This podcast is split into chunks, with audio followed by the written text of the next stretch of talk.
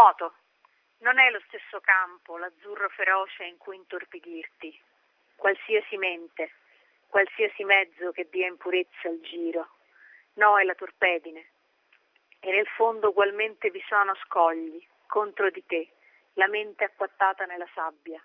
La vedi allo specchio come una parte del corpo.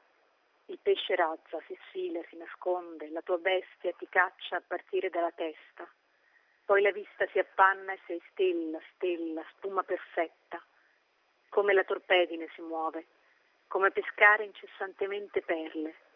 Il corpo nell'acqua nella sua bellezza, con ogni gesto del braccio ordinando il costante dominio.